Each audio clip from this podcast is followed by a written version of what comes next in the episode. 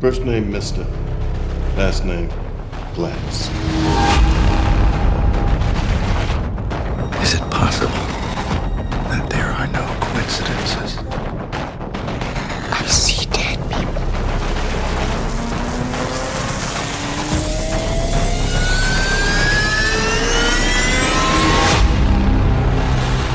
Welcome back to Chronologically. This is the podcast where we go through the full filmographies of some of cinema's greatest creators. My name is Jeff, and with me is Eric.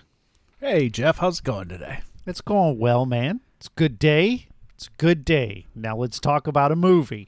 We're going through the full filmography of M. Night Shyamalan, and we are winding down here. Just a few left to go. But this week we watched Glass, the sequel to last week's or two weeks ago's Split, uh, starring James McAvoy, Bruce Willis, Samuel Jackson, uh, Anya Taylor Joy, Sarah Paulson, Spencer Treat Clark, and uh, Charlayne Woodard, as well as a cameo from M. Night Shyamalan. So, Yes, we did. We watched that. That's that was the thing that we watched. So, Jeff, what's what's your history with Glass? I think last week we were talking at the end of our show, and you kind of were, were less than enthused about going into this this week. So, uh, tell me, tell me, tell me about your experiences with this film. So I actually reviewed this on a podcast. Uh, it was the first episode of a, po- a now defunct podcast called Film Soliloquy. If you wanted to, and I haven't listened back because I didn't want to taint my own views. Uh, but I um, did not see it in theaters. I watched it shortly after it came out on video on demand, um, and was disappointed uh, because Split was such a high for me that and I to be honest, going into Glass even the first time, I kind of knew it was going to be a fumble because I think it was just too much to ask to kind of blend these two stories together that going into it the first time I was like I just I just don't even see this working anyway. Maybe it will, but it, it didn't for me and that's where it left me. How about you? Yeah, okay, so I also did not see it in the theaters. As you recall from last week, my my my sons and I went and saw Split in the theater and we really enjoyed that. And for whatever reason, we just never got around to seeing Glass in the theater. So uh I, I rented it as soon as it came out at the Red Box and we did the thing that we sometimes do. We tried to make a thing of it. We set up the big screen and we watched it through the projector and, and made it an event. And I remember sitting there watching it and they were all in on it. And i remember just slowly feeling this dawning disappointment as it went on you know and kind of like ah, this is just not what i want it to be. And at the end i asked them how they liked it and they both enjoyed it. And so i kind of downplayed the fact that i really disliked it because there's one thing i hate. I hate coming out of a movie that i liked and have somebody go, "That was the worst piece of shit I've ever seen." You know, because like it kind of ruins it. Like I, I'm on a high, and so I don't want to be that guy, and I Yeah. didn't want to be that guy for them. I always try avoiding that with my kids because you know we go see some crappy animation thing and they love it, and I'm just like, oh god, I was just sleeping through that. So Um, I and so I don't want to be that guy. I'm gonna Yeah. let it let it go. That we that went to they see enjoyed it and I didn't. Spectre, the the 007 movie Spectre, Oh, and God, I hated fucking- Spectre. Oh, that thing. and we left with our friends, and I did. I tested the waters. I'm like, so what did you guys think? And they went, it was boring as shit. I said, yeah, it was horrible. like I just, so I feel you on that. Not being the guy who brings everything down. Um, now, yeah i just i just had that experience yesterday i went with uh i went with my daughter and her friend both 10 year olds wanna see Five Nights. Went to see the taylor swift Oh, okay. and, and, and Oh. honestly i'll tell you what for a three hour taylor swift concert pretty well made like it, it's pretty good and i know like maybe 20% of the songs but it it, it's well put together. Like it, it's actually a good concert film. And I was in a theater full of little girls, and they loved it. They were clapping and singing and dancing, just like you see on YouTube. They're clapping Yeah. and singing and dancing, waving their glow sticks around. That enthusiasm would work on me though. Like it does. I it would sway me to be like, these people are really enjoying this. And about that's 45 great. minutes in, I noticed my foot was kind of moving along with the music. and like the songs would end and they would all burst into applause. And I found myself like looking at my hands like, do I want to clap? Do I want to clap at this movie? But that said, it is a three-hour long Taylor Yeah. Swift concert. It is long as shit, and so like by the time it wrapped up, I was ready for it to end. But I, I still like nonetheless hid that from my daughter, like because she kept coming back because they were wandering around the theater with the other kids. She kept going back and going, "Isn't it good? Isn't it good, Dad?" I'd be like, "Yes, it's very good. Yes, it's." Very I would good." go, really looks like you're having a great time. That's how I would do it. Like if I get that question from Mike, it looks like you're really loving this. You know, I can tell Yeah. you loved it, and that makes me happy. That's my response because I don't, I, I don't want to lie, but I also don't want to tip my hand that it's trash. Uh, now, on this viewing of Glass, I gotta say my opinion has changed a bit. Me Uh, too. I so I started watching it, and at the beginning, I, I love all the stuff with the security and David Dunn being Batman, and they got the original kid back from Unbreakable, and they're running their thing. I like that M Night Shyamalan's appearance ties all three of his appearances together. He's the same character that he was in all three films. Uh, you know, he says, "Hey, I was a bad kid hanging around at the stadium, but now, you know, all good." And he's in there buying cameras for his tenants because he runs the office, the uh, the apartment building from Split. So I was like, "Hey, it's a through line. Great job. I really appreciated that." So Sarah Paulson's character comes in, they arrest them, and I immediately start hating the movie. I'm like, okay, this she's pissing me off so much, and I didn't remember the twist of of the secret society and all that crap. I really didn't, and so I'm like, there's a point in the movie where I said, you know what, Sarah Paulson's the bad guy even though now we figure out, yeah, she is. But in the movie at the time, you don't know that. And when I switched my brain to say, I'm rooting for Glass and David Dunn and the Horde. I, these are these are the main characters. These are the leads. These are the good guys. And when I did that, I really started enjoying the movie, and I really started finding a lot of appeal in the the theme of being who you are, loving who you are. There's a point in the movie that really got me was when Hedwig is like, you know, hey, you your superpowers, you're super smart, right? What's mine? And he goes, You're nine years old forever. He goes, Yeah. And he's like, That's amazing. And the kid is like, Yeah, that is a superpower. And it just worked for me. And I can't explain why I think maybe it's because I knew the storyline and I knew that the three characters, spoilers, were going to die at the end. It made it a little easier for me to accept that now on this viewing and then going through and hating Sarah Paulson's character, wanting her to get, you know, what's coming to her. Uh, that it just turned into a good movie. Like it was like, oh, this is good. This is a Okay. good movie.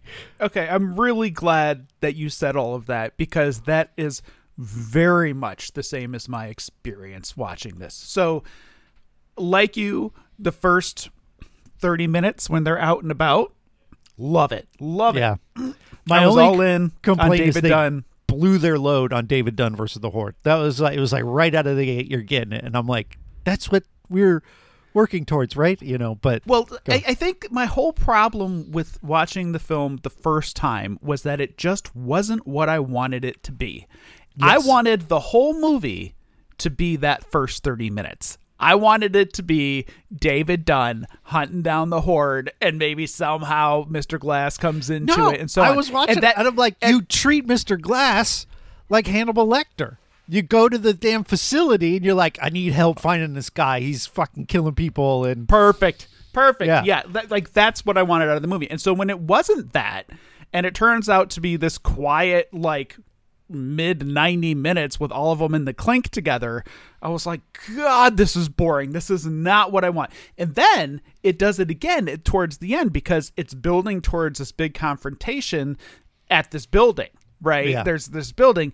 And then you know the film pivots away from the building and it turns out it wasn't about the building at all. It was just like a red herring uh, and and I was disappointed in that because I thought, okay, we're going to get this bang up thing at the building at the end, and it turns out, you know, of course, that's not what this movie is. That's just not what this movie is. It's not about a big bang up superhero fight. It's a middle finger to the people that want the big bang up superhero fight, and and and it kind of subverts all of those expectations. So when I saw it the first time, I was pissed at th- that the fact that it was subverting my expectations. I was mad that I wasn't getting this superhero showdown, and the one that I did get was pretty muted, in my opinion. You know, It's very grounded. Yeah. it is very grounded, and but in retrospect, that should have been what I was expecting. So, and and I did not remember that they all died at the end. I did not remember that uh, about the secret society. Like you, I didn't remember, you know, the the twist ending or whatever. Um, okay, so this time I sat down. It was a quiet afternoon. I I just quietly watched the film by myself. And I was about halfway through, like you, I was like, shit, I'm into this. Like, like and, and I think maybe it's because we have watched Unbreakable and Split so recently. Right. I You think know? that had a lot to do with it. and and Kevin Crumb and all of his alters are like really fresh in my memory, you know, and that awesome McAvoy performance, and it comes back around again, Yep. and it's even more awesome. Like it's less focused on him, but he's still just like tossing him up There and are him out two of the park. You know? specific Like- scenes where it's like showing you alters you haven't seen yet. Right? Yes. They flash through ones you didn't see in Split. And uh, it just kind of showcases it. What's funny is when you watch the credits, it's a list of like 20 names, James McAvoy. And then it goes and everybody else just has one name next to them. And it's Right. like, who's carrying this load? I thought that was really great. Yeah, very clever. So I, I, I, I really enjoyed that. I, I, I enjoyed how it kind of expanded upon the horde.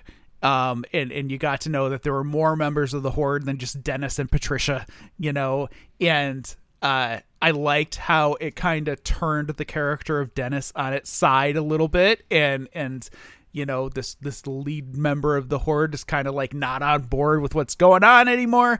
I, felt like Anya Taylor Joy was maybe underused, but I thought her motivations and what she actually does in the film was kind of fascinating and Yeah, unexpected. I bought it. It was not what I thought somebody in that situation could do, but then I thought it through and like somebody coming from her background and having had that experience that she had with him, I can kind of see where she would develop this caring so okay Yeah. so like let, let's just look okay so she becomes an ally of Kevin Wendell Crumb, right? And and some of the alters, like she knows them on a personal level now. That's my And girlfriend. while- we kissed. right. Love that. She she doesn't uh, condone the cheerleader cannibalism.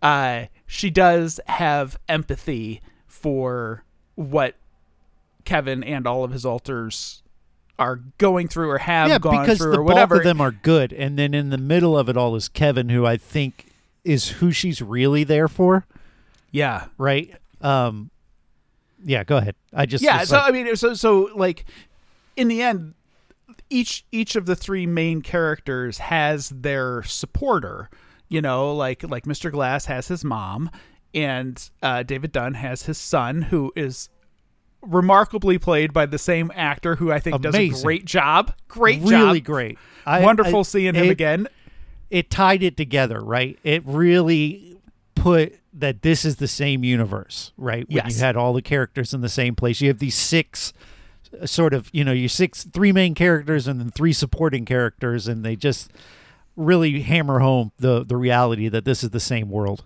Yeah, I just love it because it could have been such an easy recast, you know, and instead going back and getting that original guy and who who still looks very much like the little kid that he was.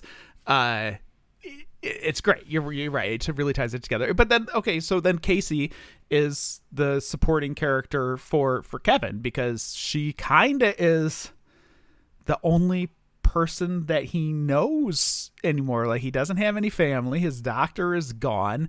And even she, I think, finds herself surprised to be kind of playing that role of, you know, like when when uh when her counselor calls her down out of class and says, Hey, they caught the guy. I know you must have been thinking about it. And she's kind of like, Yeah, I have been thinking about it. You can tell, like, even she's a little like, I'm surprised at what my thoughts are about it. Right. you know? Like- your, your thoughts aren't immediately put him in the chair, but there's some good people in there who actually helped me. You know, a- and- Right. Yeah, it's not a black and white situation, which I think is kind of true throughout the whole movie. There's so many moral choices that I really found myself thinking a lot about. I, I don't know if you're a D&D guy. I'm certainly not, and I kind of wish Elliot would help.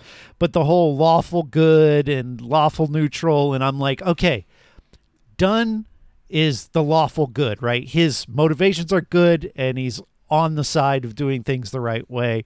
And then you've got chaotic, you know, unlawful or whatever. I don't know them. And that's your uh your Kevin Wendell Crumb. And then you've got the the smart I don't know where to place all these guys, but I just really thought a lot about their motivations and who's really right here because uh Sarah Paulson's character is very I found like so frustratingly evil in her need essentially she's there to gaslight all of them yes. and to get them to not believe things about themselves. And i think like that's something you know for me and i think we've seen this over the course of our recording i'm big on the theme. Show me the theme. What's the theme? What's the through line to all of this? And uh, the through line to all this is who are you? Who do you believe yourself to be? And not letting other people kind of shit on that. You know and i think um that the movie does a and that's why i loved it. It does a great job of really doing that for all three characters. There's moments where like david dunn's starting to think maybe i'm not super.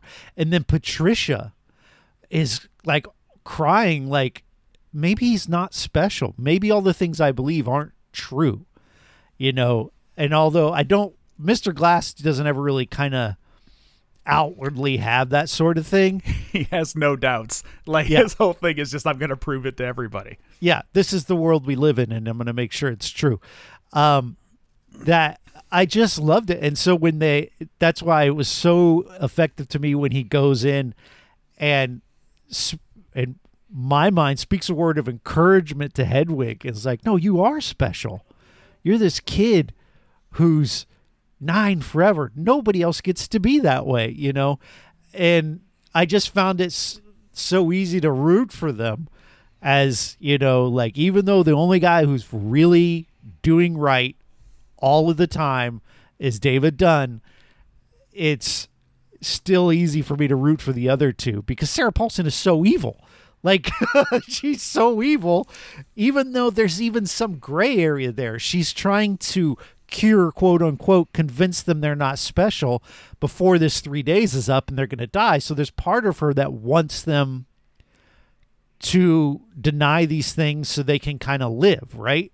So even that's like a gray area, and I just and feel like and she's fairly successful at it. uh, Outside of Mr. Glass, who she's just kind of like she's out of her depth with him. out of her depth. Yeah, she she like she comes off as though she's condescending to him, but like in reality, he's like circling around her like a shark the entire time. You know, He's pulling all the strings.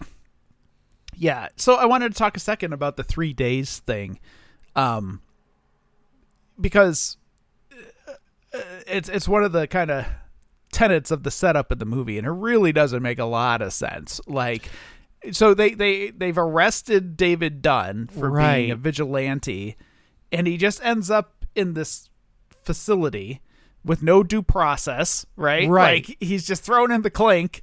Like I get the other two, well, because Mr. Glass has been arrested years and years ago, Yes. so it makes sense that he's where he is.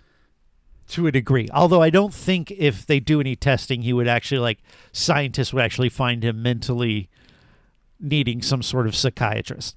Uh, I think he's competent enough not to need that. He doesn't have any psychosis. Obviously, Kevin Wendell Crumb, this is the place they'd probably put him right away, right? I think that Yeah. that makes sense.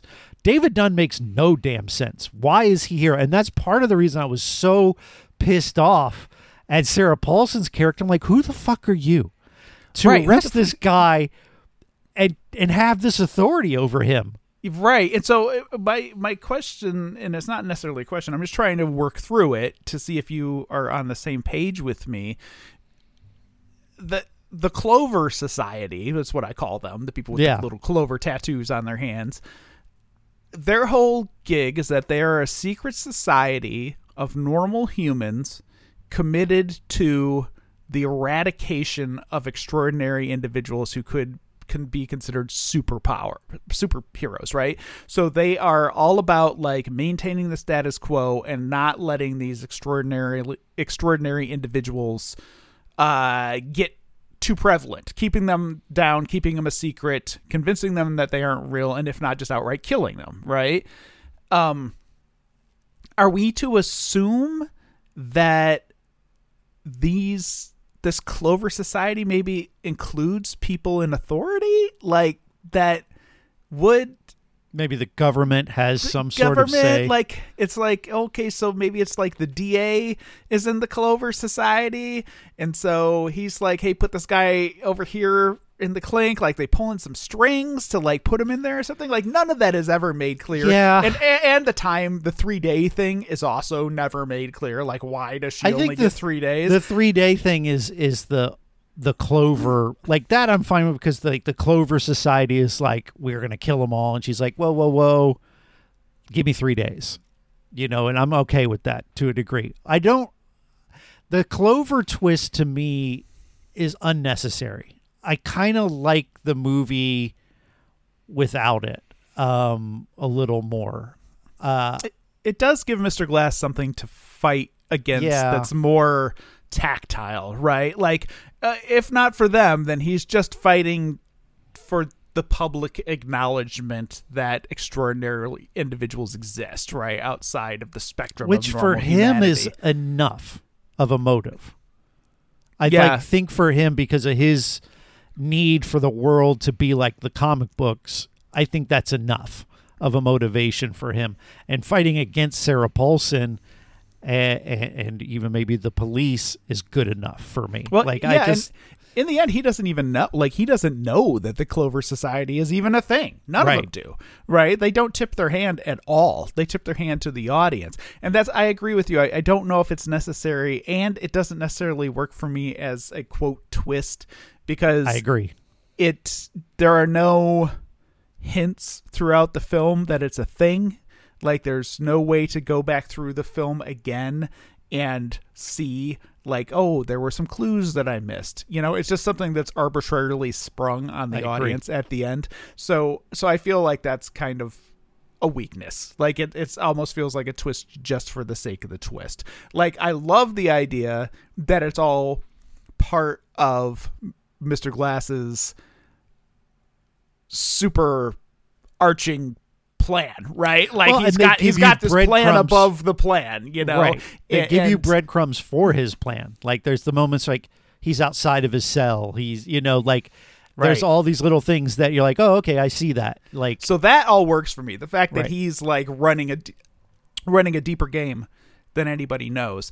Um, but the need for her to be part of this other organization uh, and I don't even know like are they a good organization? Are they an evil organization? Like I, I wouldn't even know what I classify them as. You know, they're uh, a status quo. I mean, at the end they're going to kill them for being different. So I'm going to go with bad. I guess that makes them bad. Yeah, I guess that makes them bad.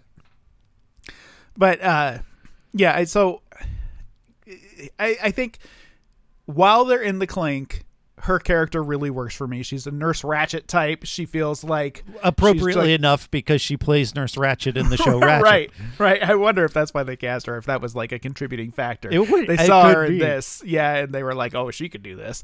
Um, so so that part of it works. It's just when it gets to the end, the the thing with the secret society. Eh, yeah, I can I can kind of agree. kind of leave that.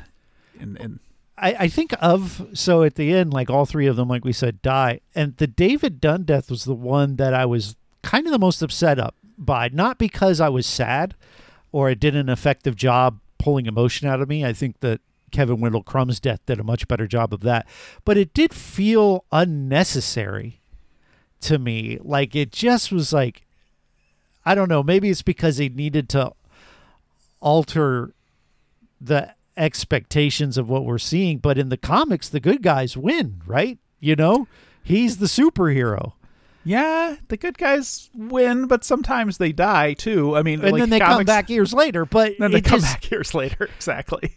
I don't know. It was one of the things I was like, damn, like because now I and I think one of the things that I still don't like about them all dying is now we're in this world where there's all these super possible super people, yet the ones we know and care about are gone. And it just Right. kind of left me like, what? You know, I don't know. Like I was fine. I really I like the death scene with Mr. Glass where his mom's there and she's like, You were spectacular and you know, that sort of thing. Because I really appreciate you know, his mom is still there for him. I don't approve of what he did, but he's my baby boy. I'm gonna be there for him. And then I love the death scene with Kevin Wendell Crumb where Kevin comes out and he's like, It's not so bad being in the light. That got me. And I have to pull back on what I said before. I think Anya Taylor Joy really is good in this movie. Um, I think her moments are well acted, and uh, especially when he's dying in her arms, I'm like, I'm buying this. I'm buying this. Um, She's So- wonderful. yeah, I know you love her, and you know we both have. I have a picture of Bryce Dallas Howard, and you have one of her. Um, but I, but David Dunn is like they just drown him, and then nothing. Like they have that moment where you're seeing through the water the sun be upset, but they don't ever really hit that home. That's the guy we've been with this whole time. Yeah, and Right? his drowning his drowning feels really unnecessary. Like I mean, I guess it's the clo because the guy who drowns him has the clover on his hand, right? Right. So it, so it's the clover society cleaning up loose ends, I guess. I mean, like well, she touches each other. and she's you- like, "Did I almost make you believe that I almost, you know?" But uh, I just maybe it's because I like the character and I didn't want him to die. you know, like I wanted, and I think maybe part of me because we're at this point, you know, in t- life, we're living in the MCU where the story doesn't ever end. Yeah, I'm partly hoping, hey, maybe the story keeps going. Maybe there's, uh, you know, we get to see more of these superheroes, but I, I don't think Unbreakable is ever meant to be anything more than just that origin story. yeah, And so the fact that the series ends right at the beginning makes sense, and I get it. I Yeah. still am a little disappointed, but that is leaving me wanting more, and I'm okay with that. I did. I, I really, and I don't know if you thought about this at all while watching it, but I think last, maybe last episode, or I, I kind of touched on Bruce Willis's uh, dementia, Yeah. yeah, and and wondering whether or not it was impacting him at the time this film was made. Um, and I don't know. Like I don't know. I don't know if it was or not, but I will say like it was kind of on my mind while I was watching this film and it made me just appreciate him that much more. Like I I really really enjoyed watching him in this film and seeing him in that character again.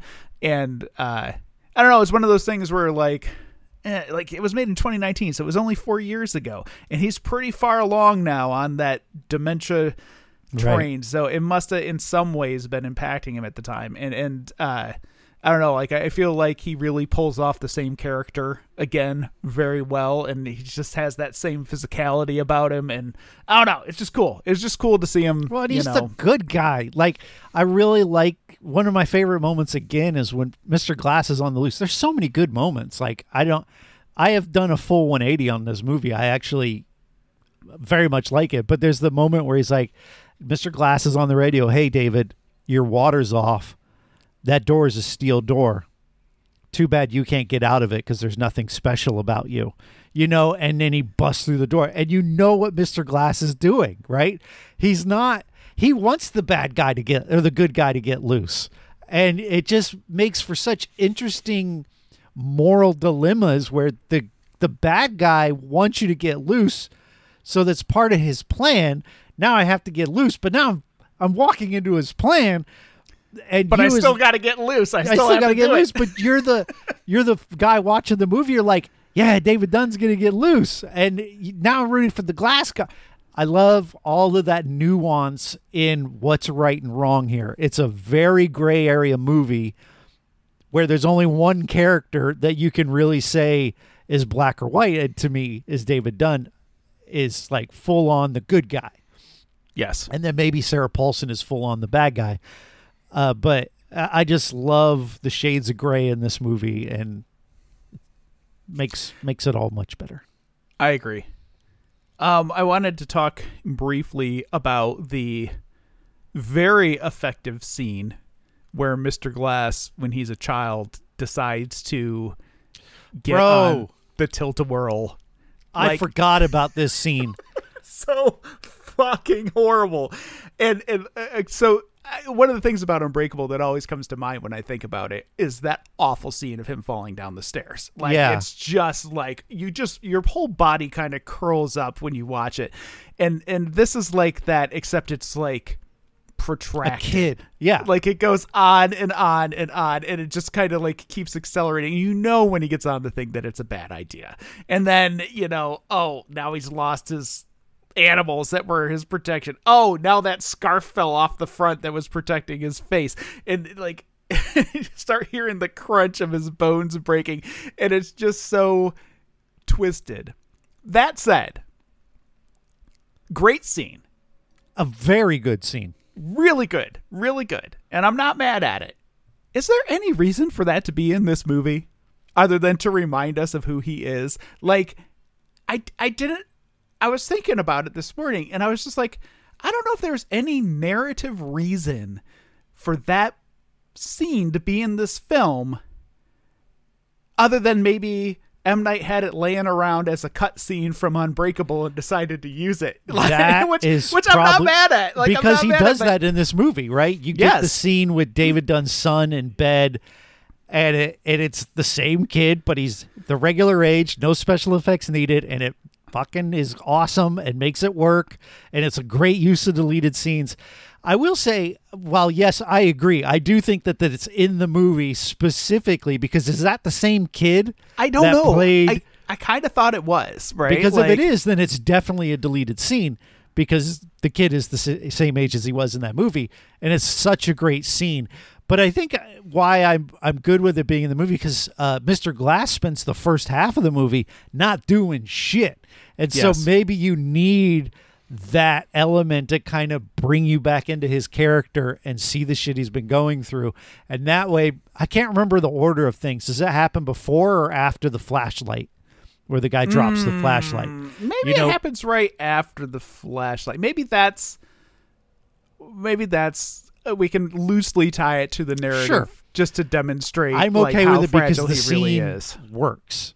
Yes. And like he looks down and then the bears are at his feet and you're like, "Oh shit." You know, and it just it's like the kid is here, I'm having a great time. And I think as parents too, we've seen it where your kid's expecting a great time and then it goes to shit and they're like really bummed. That's the worst, dude. Yeah, It's like- just the worst. yeah and you're like damn he's like my son will say i was looking forward to it so much dad and it just hurts me and then this is even more because it's literal hospital trip on the way That's Uh, how I ended up at the goddamn Taylor Swift yesterday because my wife took my daughter two weeks ago, like the opening weekend when it was supposed to be the big bang up and everybody, and there were only two people in the theater, and they got all dressed up, and my daughter wore all the bracelets, and they went, and there was nobody there, Ugh. and my daughter didn't, and so my wife was like, "Hey, I found these." Tickets and it's like a sold out theater. Like, do you think we should try again? I was like, fuck yeah, we should try again. Yeah, you Like, should. it was disappointing. But so yes, I absolutely know that feeling when your kid is expecting something great and it just goes to hell. And sometimes it can go to hell, like you said, way worse than Right. just a disappointing trip to the movie theater. You know, like sometimes it can really, really go to hell. And yeah, it's the worst. I agree. Have you But- ever had any mishaps at an amusement park? This was not a planned question, but Not that I recall. And I live in Florida. I've been to a lot of amusement parks. Like we're the amusement park state. So yes, you are. You got some bomb ass amusement parks down there too. we have the best. Um, and I can't think of one time where it's gone like a mishap. cool. Not once. I I have had mishaps. I've had one very extreme mishap that uh this is good story. I'm just going to tell the story because yeah, it's good. that's what we're here Uh, for. so we have two major theme parks in uh, in Ohio. We've got Cedar Point, which is up in Sandusky near Cleveland on the lake, and then we've got Kings Island, which is outside of Cincinnati. And when I was a kid, I was a Cedar Point kid. We went there every summer, like religion. Uh, it was our pilgrimage, and I still, to this day, have dreams about my family going to Cedar Point. Like that's Yeah. what a big thing was for me. But one year when I was five years old, my family decided we were going to come down to Kings Island. There was a big air show. This is 1977, right?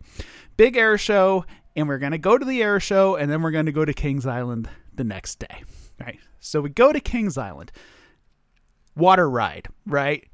Take the you're in the log you go up into the trees you're kind of going through the trees in this little waterway and then there's a hill at the end you go down and there's a big splash right and y'all get wet that's that's how it's supposed to work these are in the days before it was completely automated so when you got to the part with the hill a college kid would reach out and he'd put his Oh, foot- good. yeah, he'd put his foot on your boat and wait till it was clear, and then he'd take his foot off, and your boat would go down the hill, and you'd get the big splash, right? So we're on the ride. Uh, my dad's in front. We always put him on the front because he was heaviest, and he'd make the big splash. And then my uh, sister, then my mom, and then me, right? We get to the point where the college kid has his foot on our boat the boat in front of us went down the hill and whatever mechanism is supposed to like like you hit a little thing there's like a little thing at the bottom you hit it and you kind of bounce and that's what makes the splash they hit it and it broke and so their car just stuck there their log just stuck there college kid doesn't pay attention takes his foot off our boat Oh, good. and sends us down to crash into the boat before us, which at that point had kind of got like lodged up sideways onto the thing. So we went down and we hit it, and our boat flipped in the thing. Oh, and, shit. And so we were like underneath in the water. My mom and my sister were like thrown clear, and they were like floating away down the canal. And my dad and I were underneath the boat. Ugh. And here's here's where it ties in my dad had an unbreakable moment. He had his superhero moment. He planted his feet on the bottom of the canal and lifted that fucking thing, that long thing, and threw it out of, the, out of the canal and freed me. And I just remember waking up on that uh, on the spin- spinning platform. In fact, that's kind of all I remember of this experience. Yeah. is waking up on the spinning platform. So a few years ago, I took it upon myself to kind of like reach out and see if I could find any documentation on this. Yeah. Of course, Kings Island was not interested in dealing with me, and uh, so I found like a Kings Island support like fan group, like a you know where they have their Yeah. boards and everything. And I reached out to them and I was like, here's this thing, here's what happened, you know, and I talked to my family beforehand, so I had my story straight. And they were all just like, nah, fuck you, that didn't happen. You're making this up. Maybe you were on a canoe that flipped in the lake. I'm like, no. Specifically what happened. Nobody nobody was buying it. So I have no documentation on the story. Uh but yeah, that's that's my completely tangential Kings Oh, I loved Island uh, Kings Island boat story. yeah. I, no. And being my parents, they took us back the next day. Okay, epilogue. My dad refused to sue. or pursue any sort of legal action whatsoever. My parents took us back the next day and made us ride rides so that we wouldn't be afraid of the amusement park. This I that I get. That's a very 1970s solution to the problem. I get Like, the get idea. back on the of- horse, bitch. Yep. No, I get it. Like because Rub well, some dirt in it. here's the thing though, and I think why I never had that issue. Living in Florida, we know how to make amusement. You got to compete with fucking Disney. Yeah. And so the safety standards are higher and you know that sort of thing. So it just I just never had any issues really at all. And I've been so many times I can't believe I don't really have any memorable stories. yeah, I have. I have kind of. I've always. I love the amusement park. I ride all the shit, and Yeah. uh, I'm kind of starting to age out of it now, just because my body hurts all the time, and so I'm a little more Dude, particular I about like getting into stuff. roller but- coasters, but I can't ride them anymore. I can ride it one a day, but Yeah. after two, I start getting nauseous, and I'd never had that before. And my brother is just two years younger than me, and he can ride all damn day. He doesn't give a shit, but I can't. There do it. really there's a wall you hit and it's real. Like I I went on the Beast, which is Kings Island big claim to fame. It's from like the Appropriately 70s enough, the Beast. but but it is like a huge bitch of a roller coaster. It's like the long like it's the longest roller coaster in the world. Like yeah. time wise, it takes the longest to get through it. And it's a great ride. And I made it. I did okay. But after that, I was kind of like, I think I'm done for the day. Like, like, I think I'm done. When I go back to Cedar Point, I'll still ride some of my old favorites, but I'm not getting on like some of the newer crazy shit. I'm here for the kids' rides now. I, I'm I'm done with Yeah. that shit. Yeah, it's Um, funny. Well, but- crippled up. Yeah, Anyhow, okay, so it was a good scene. back yeah. to It the movie. was a great scene. it's a great scene. Um that said, do you think this movie is offering any original ideas that weren't already expressed in the other two to an extent? Like the first Unbreakable is more or less about David Dunn realizing who he is and Mr. Glass guiding him to that realization in order to validate his own existence. And this movie is again about Mr. Glass kind of trying to validate his own existence. Split is about, you know, Kevin Crumb kind of uh becoming more than he was uh and I mean the only the only twist on this is that there's an active force acting against their realization of superness, right? Do you feel like that's enough new theme wise in this movie to justify it? Uh, I don't like think story wise, I can see it being justified. Like I'm not Right. shitting on it, but like I'm not sure if this movie is offering any new ideas. You know? Yeah, and I'm okay with that. Uh, I mean, because now we're in an established world, right? What's the last Marvel movie that did something that you're like, oh shit, something different? You know, like it's been a while because the universe is established, and so now we've got an established universe. So I don't know. Like the only thing I can point to when you were talking about that is I felt like the movie made a very specific point to kill the good guys and not just the original three, right? But also, there's two nurses.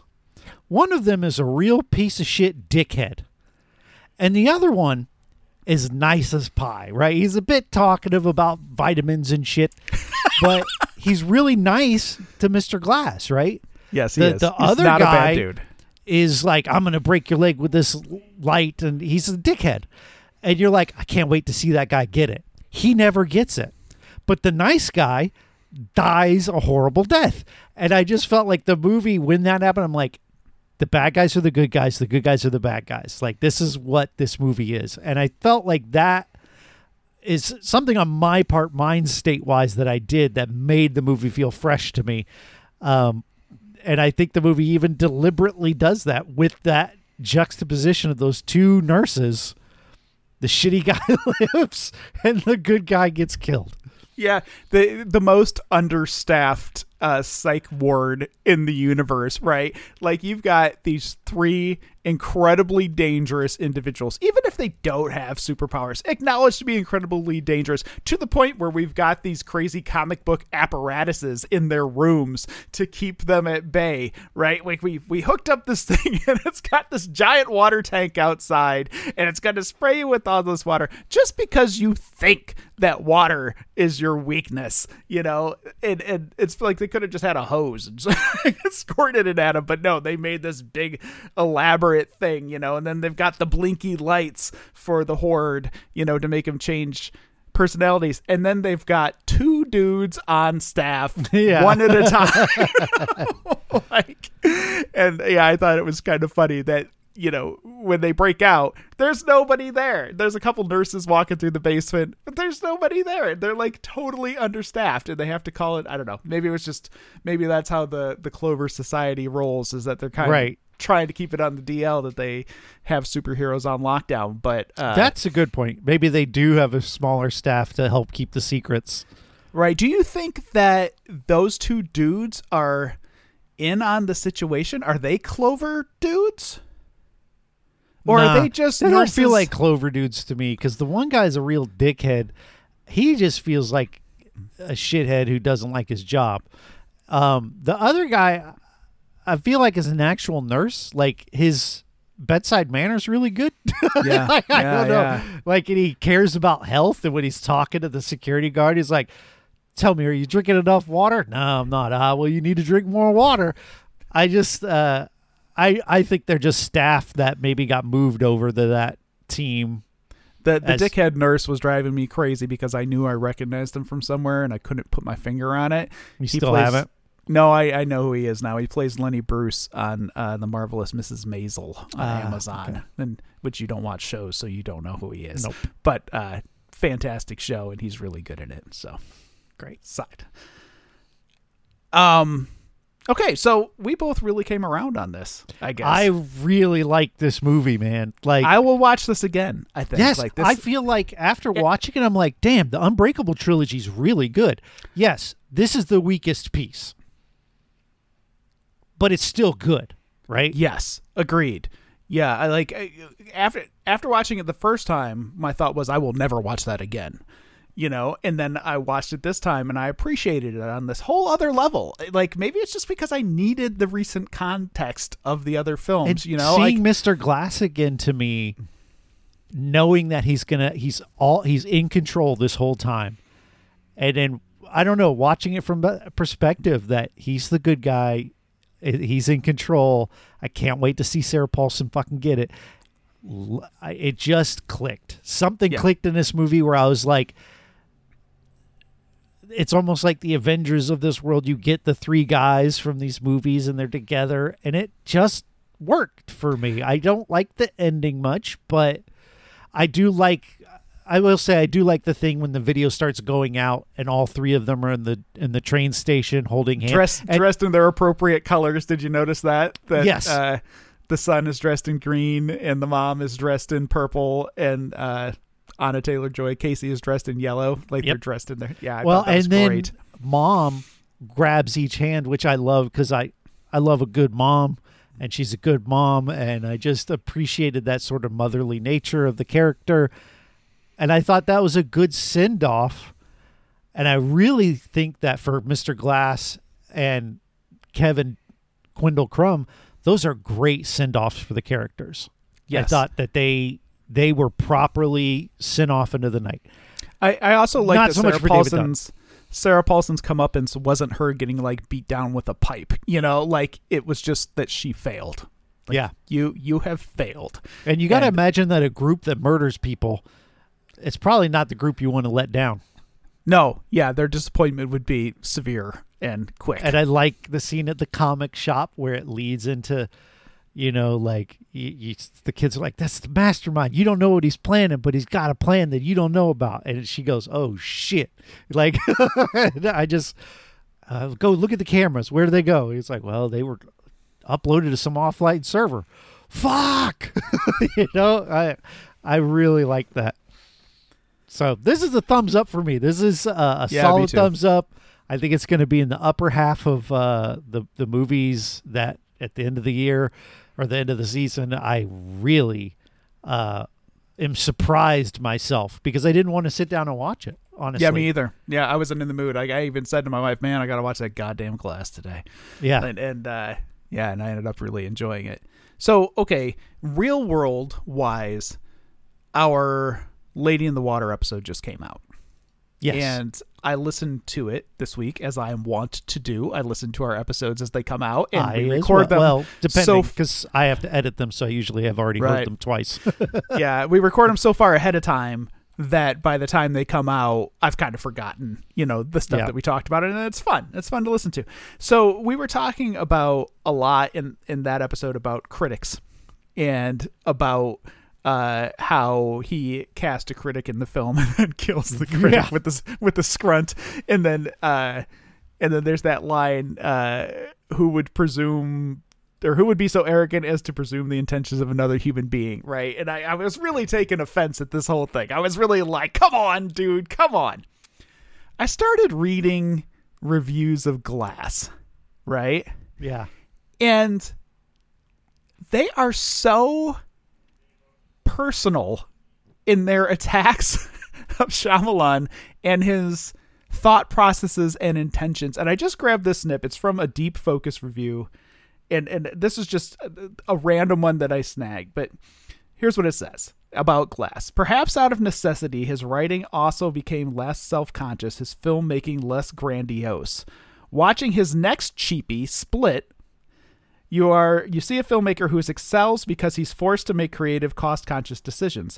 But in an un, or but its unexpected success seems to have gone to Shyamalan's head. With Glass, he indulges himself in ways that do a disservice to the material and its fans. Right?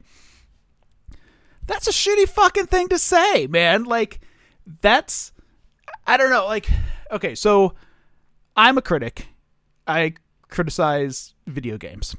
yeah, And I do my best when writing my reviews to criticize the game itself and not the people that made it. Right? Right. Like I, I, do my best not to question the intention of the people that made it. Nobody sets out to make a sh- yeah, nobody sets out to make a shitty game, but shitty games happen, and it's okay to call it out and say, "Hey, people, don't spend your money on this shitty game. You worked hard for your sixty dollars or seventy dollars. Save it. Maybe don't invest in this product because the product isn't great. No, no judgment on the people that made it. Shit happens in the real world, and it's a difficult endeavor, right?" But I noticed as reading through, like, just with that fresh in my mind from the Lady in the Water episode, as I was reading through these reviews, man, they do not hold back. They attack this cat like no other. They're People just don't like him, like, and I don't know why. Like, I know he's got some shitty movies, but I feel like there's something personal, even, and especially like, I, and I can't speak because if you listen to my other podcast, I really fucking hate Darren Aronofsky movies. I really hate them, and I'm like, fuck that guy and his pretension. Like he keeps everyone in arm's distance. Is like, look at the shit I made. Look, I, uh, that's I say that stuff. Now, granted, he's not going to listen to this, but also if someone Yeah, you're says, not ready for the New York Times, right? right. But also, if someone said, "Man, fuck Jeff," he doesn't know what the fuck he's talking about. His podcast is shit. I'm like, cool, man. Don't listen. I'm fine with it.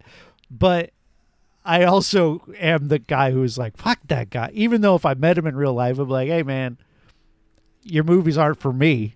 like that's how I would put it. I just Right. don't enjoy your style uh, of filmmaking.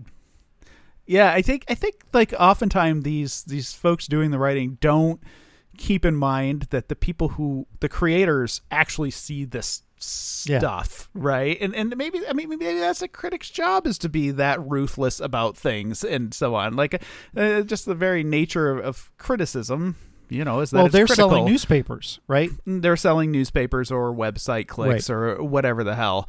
Um, but it did it did seem to me that more so than a lot of other filmmakers, uh, people really feel free to make this guy into a punching bag. He seems know? like, a really nice guy, right? Like, and he never, uh, you never see or hear anything problematic about him other than some of the plagiarism claims.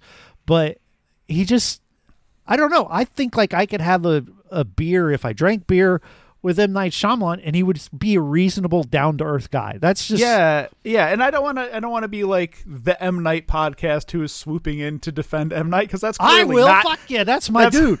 I right, but that's not what M. we Night are as a podcast. Like our podcast is not strictly an M Night Right. podcast, and we're not here to kiss his ass. I right? will come here. But- but I love M. Night Shyamalan. It just it just seems like kind of kind of shitty, and Yeah, and I- if if I mean, we we shot over some of his older movies, right? yes, But I think we did it fairly. I think so too. And But it- at the it- same time, like my favorite episodes of this, specifically the movie Draft House, doesn't happen much, are the ones where I just unload. I'm just like this thing, like my Requiem for a Dream review. I I hate that movie so much. Eh, Uh, like nothing gets me more riled up than pretension in film. like I'm like this son of a bitch. So- do you okay have you ever had an experience and this ties in with both the criticism thing and the way the uh sarah paulson is trying to talk them out of you know being superheroes have you ever been in an experience where somebody tried to devalue you or tell you that you were not who you thought you were oh, that you were I think incapable of doing everyone has, right? And I think that's why I go to therapy. But um, for sure, because so much of therapy is undoing that stuff. It's like Jeff, you're awesome, and I'm like, yeah, yeah, I am. And now I'm like, fuck yeah, I am. Aronofsky can kiss my ass. Like, no, I don't mean that. Um, but I just, uh, for sure, you know, and I think it's subtle a lot of times. I can't remember any time. Oh, okay. Here we go. Now I just remembered as I was about to say. So my dad, uh, whom I love, he passed away years ago, but awesome dad, raised us really well. All parents make mistakes. I told my wife this. I'm like, at some point, I'm going to send my son to therapy so he can undo all the shit we accidentally did to him. It happens. It's fine. Doesn't make us bad parents. We just human. So my dad has some shortfall, some shortcomings. He he was alcoholic for a long time, and I w- he was dating this woman who was into like metaphysics and you know, uh, like reincarnation and all sorts of weird spirituality stuff that I wasn't on board with, and I, you know, I've, we've talked about spiritualism on this podcast, so I have no criticism of her. But at one point, we were sitting at dinner. This is after I picked th- them up because my dad got pulled over while intoxicated. But my dad is also a car salesman and talked the police officer saying, Let me just call my son to pick me up. And the officer's like, Cool, man, no big deal. That's my dad. wow My dad knows how to talk to cops. Like, he, he never got a ticket. He, like, we got pulled over many times where he's like, Boy, stay in the car. He'll get out. Two minutes later, he's back in the car driving off without a ticket. But so I go and I pick him and, and his girlfriend up, and he's like, Hey, we'll take you out for like a midnight Denny's. So I'm like, All right, whatever. So he goes to the bathroom and she leans over and she goes, I really see you following your dad's path. And I was like, What? like, no. No, no. Like my my dad's path is not the one I want to follow. I love my dad, but he has some things that he I don't want in my life. And I felt like years later that was a curse and I had to go get therapy to be like, no, I'm choosing my own way. You know, I don't drink at all, you know. Um and just so yeah, I definitely that's the closest experience I where someone tried to put something on me. They didn't do it because she's in love with my dad, right? She didn't do it in a way to say something bad, right? She wasn't malicious Her intention is not like Sarah Paulson's in this. But telling s- is gaslighting is basically all Sarah Paulson does in this movie, and I'm sure I've been gaslit before, but it, it pisses me off so much. but yeah, how about you? Yeah, I, I one particular instance comes to mind. So I used to work for uh, Cracker Barrel. I was the retail manager at a Cracker Barrel. This is how I know Elliot. Uh, Yeah. because he he worked at the Cracker Barrel as well, and uh, I will go on record right now as saying that Cracker Barrel is not a very nice organization. They are mean spirited motherfuckers at the Cracker Barrel. But boy, that damn hash brown casserole. Oh, it's delicious. And Bangs. the greens, the greens are amazing. and the mac and cheese, yeah, no shit, their food is awesome. Yeah. But as an org, they're kind of Disney-ish in that they put this like really happy, down home face out to the world, but behind the scenes, they are ruthlessly counting their quarters like Scrooge McDuck, and you know anything that takes away from their margin, that they are ruthless about. And uh, I had some staff members at my place that were kind of elderly and uh, to me really like personified what Cracker Barrel was trying to be. Just like some down home country old folks, and they'd stand there and they'd greet people as they came in, like, Welcome to Cracker Barrel. Look at this, and we'll get you a seat here Yeah. in a minute. You know, like exactly what you want. But they weren't the best salespeople in the world. They weren't there trying to like nickel and dime every last like penny out of the people that came in to the store. And that's really what Cracker Barrel is looking for. They really want you to be out there doing the down home act, but also selling the shit out of Right. everything in that store. And they weren't so good at that, right? So like Cracker Barrel actually does analysis on the numbers of like how how much how many sales are happening, like what your numbers are while certain people are on staff. And like, oh, Frank is not performing as well as he should on Tuesday mornings. He should be making more money. And so it came down to you need to fire these people. And I just wouldn't. I just wouldn't. I just Yeah. wouldn't fire them.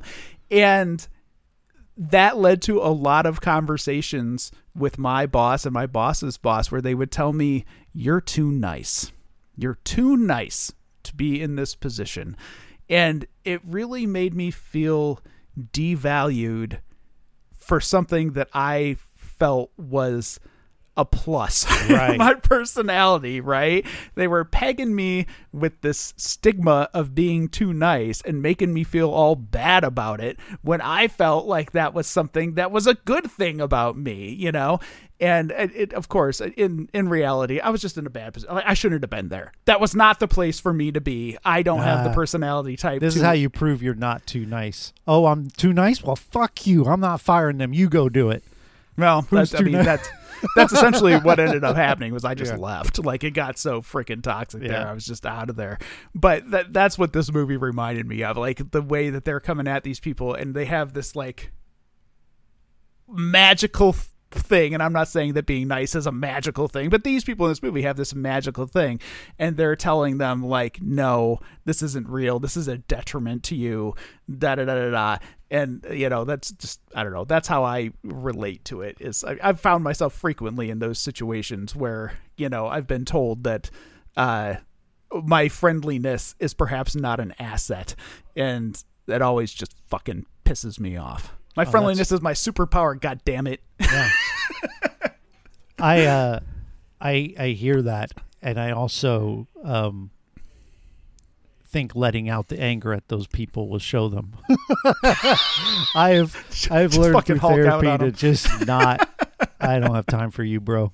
I don't have time for you. Like I was with someone like something that drives me crazy is talking behind people's backs, you know, and there's here I am talking behind his back, but I've told him this to his face, but he was talking about someone behind their back. I'm like, bro, you always talk about people behind their back. Stop being a pussy. you know, I, it just, I, I don't know.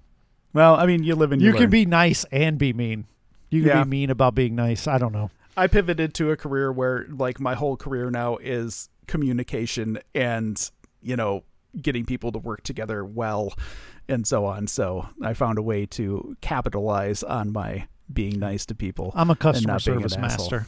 Yeah. So, but anyway, you got anything else for us? Or No, we, no, uh, that's it. That's wrap uh, on I, glass. I, I think we did a really good job on glass. Like when I was thinking about it, I was like, "What are we going to talk about with this movie?" But it's it's nice that we both agreed that it was better than we thought, and uh, come out of it with a with a positive episode. So that's nice. I really like it. So, um, chalk one up for the Shyamalan man. Maybe I need to. Well, of course, I am rewatching all of his stuff now, but maybe I should maybe I should give those films another look. Give him one more try. Lady in the. Water's had too many tries. Uh, but we are moving on to our penultimate episode of Shyamalanagically. Uh, we are going to check out the movie Old from 2021. It stars no one of note. Uh, that's not true. There are people I recognize, like Alex Wolff, uh, and McKenzie from um, what's that movie? That Nazi movie, uh, Jojo Rabbit. Excellent movie. Oh, yeah, I like that Jojo Rabbit. That's a Um, good one. Yeah, Rufus Sewell. So, uh, I- have you seen this one? I have seen this one. I'm looking forward to watching it again. I'm going to go in maybe- optimistic Yeah, because because Glass has turned me around. I'm going to be like, hey, maybe I fucked up last time. It's funny because I always say, and I'm going to try to give this a fair try. And then nine times out of ten, it's like, nope, still sucks. So it's nice to have one that, that was good. So now when I say, I'm going to give this one a fair try, you know, like I know that there will occasionally be one that uh, I turn around on. So Let's So I'm gonna give Old a fair try. This movie's going to be great. I can't wait to watch it. Uh, but if you want to get in touch with us, you can. I don't know how, but it can be done. Uh, you can contact Eric on Twitter at Eric underscore Hauter. I'm on Twitter at Podcast by Jeff. Check out GamingNexus.com for all your gaming uh, reviews, as well as my other podcast, The Movie Draft House, where we review movies and I get a little more angry and uh, actually treat directors like they aren't people. That's what I've learned today. uh, anything else you got, Eric? no, you can also find us on Facebook at Chronologically Podcast. Yep. We'll see you in two weeks. For Thanks, all. Bye.